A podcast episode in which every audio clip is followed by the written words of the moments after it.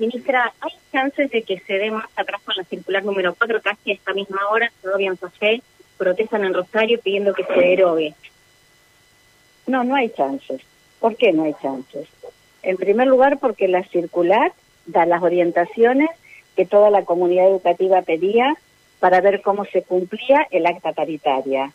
Porque la finalización del 23 de diciembre forma parte del acuerdo paritario que hicieron todos los gremios docentes con el gobierno provincial, que figura en el acta de la paritaria y que además fue ratificada por el decreto eh, que homologa del gobernador. Por lo tanto, una circular no puede modificar lo que está en el acta paritaria refrendado por un decreto. Y en ese texto también decía que había que dar indicaciones de cómo procesar y transcurrir los últimos días del ciclo electivo que se fijó para el 23 de diciembre. Entonces, la circular no hace más que comunicar esas indicaciones y sugerencias de cómo organizarse. Y sobre los cambios en la... de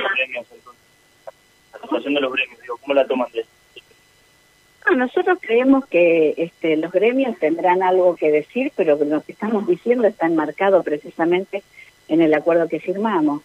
Y yo creo que parte del ejercicio de la democracia es saber honrar los acuerdos que construimos en el marco del diálogo democrático. También objetan los cambios en los mecanismos de evaluación, ministra, del nivel secundario. Sobre eso que se puede decir, porque polémica. es la misma indicación que tuvimos el año pasado, Ivana.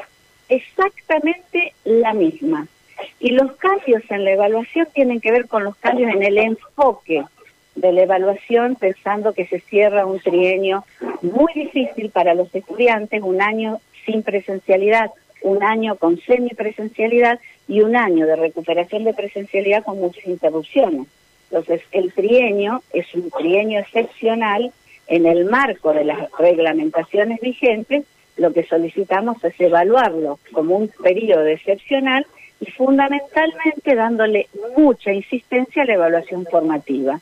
No es más que eso. Podemos estar bien, hasta allí le escuchábamos a la ministra Adriana Cantero, ¿no? Con la palabra que queríamos eh, saber eh, al respecto de lo que tiene que ver con la financiación. Sí, ¿sabes qué, Mauro? Eh, a lo mejor podés colar, colar, una pregunta, pero hace un rato atrás el, el legislador Federico Angelini, diputado nacional del PRO, le ha pedido la renuncia a Cantero bajo el argumento que ya hemos escuchado de, le, más allá de la extensión de la, del ciclo lectivo, él habla de la evaluación Dice, nivelar para abajo, reducir el esfuerzo, todo en un marco de no estrategia. Se quiere suprimir la evaluación, ha dicho Angelina. A lo mejor podés meter esa pregunta, a ver qué dice esta, esta mujer. Bueno, ¿eh? justo han finalizado ahí la... la ah, bien, bueno, bueno, bueno. Eh, ya van a ingresar ahí a lo que tiene que ver con eh, la... La, la, la, licitación correspondiente eh, que se está por efectuar en este momento. Eh, lo que sí te quería confirmar, eh, lo que vos me preguntabas anteriormente sobre la escuela, son dos las ofertas. ¿eh? lo que no sabía responder la, la, ministra Frana, son dos ofertas y seguramente están por encima de eh, lo que es eh, el presupuesto. ¿Ella habló de casi dos mil millones y yo escuché bien? No, no, sí, sí, sí, sí, no estaba muy al tanto del monto. Lo que tenemos de monto es el que vos decías, cerca de los mil millones, y vamos a ver si está por encima de esa por eso, de, pero de ese monto. Fíjate vos que ellos aclaran de que el presupuesto eh, de ese de, oficial de casi cerca, o sea, de cerca de mil millones, fue obtenido en enero del 2022.